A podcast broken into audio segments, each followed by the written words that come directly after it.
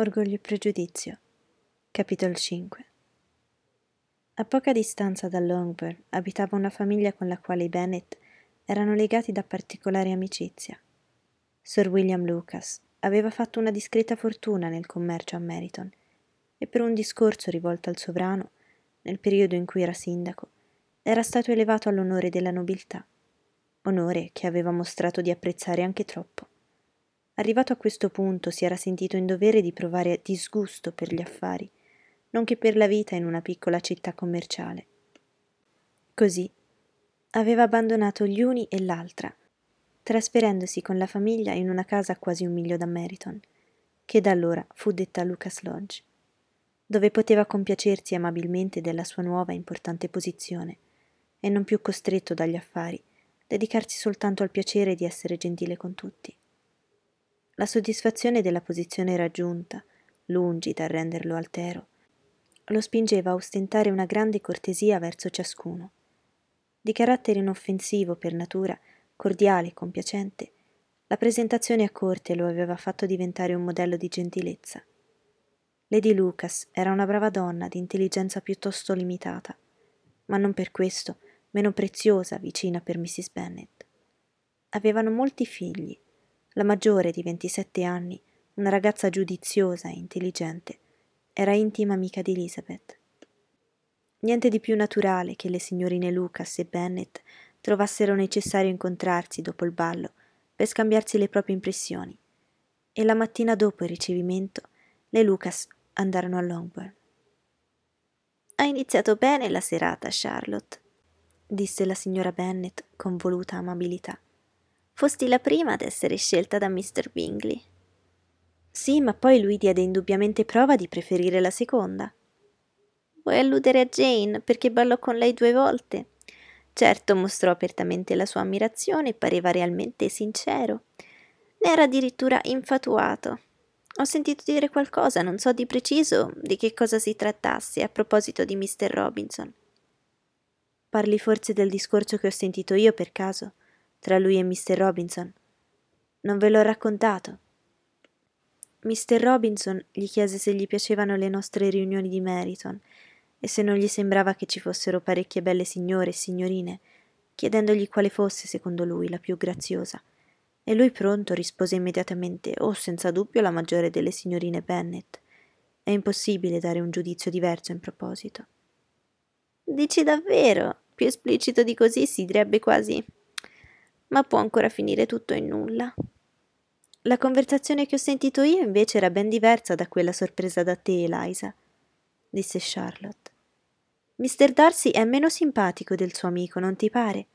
Povera Eliza, essere giudicata appena passabile. Ti prego non mettere in testa a Lise di essere seccata dalla sua scortesia. È un uomo talmente antipatico che sarebbe una disgrazia essere notata da lui. Mrs. Long mi disse che l'altra sera è rimasto vicino a lei per mezz'ora senza aprir bocca. Davvero? Non ci sarà dell'esagerazione. Ho veduto io Mr. Darcy che le parlava. Sì, quando lei si decise finalmente a chiedergli se Netherfield gli piaceva, e lui non poté fare a meno di risponderle, ma pare che si mostrasse piuttosto infastidito dal fatto che gli venisse rivolta la parola. Miss Bingley mi ha detto, raccontò Jane, che non parla mai molto, tranne con gli amici intimi, con i quali però è particolarmente cortese.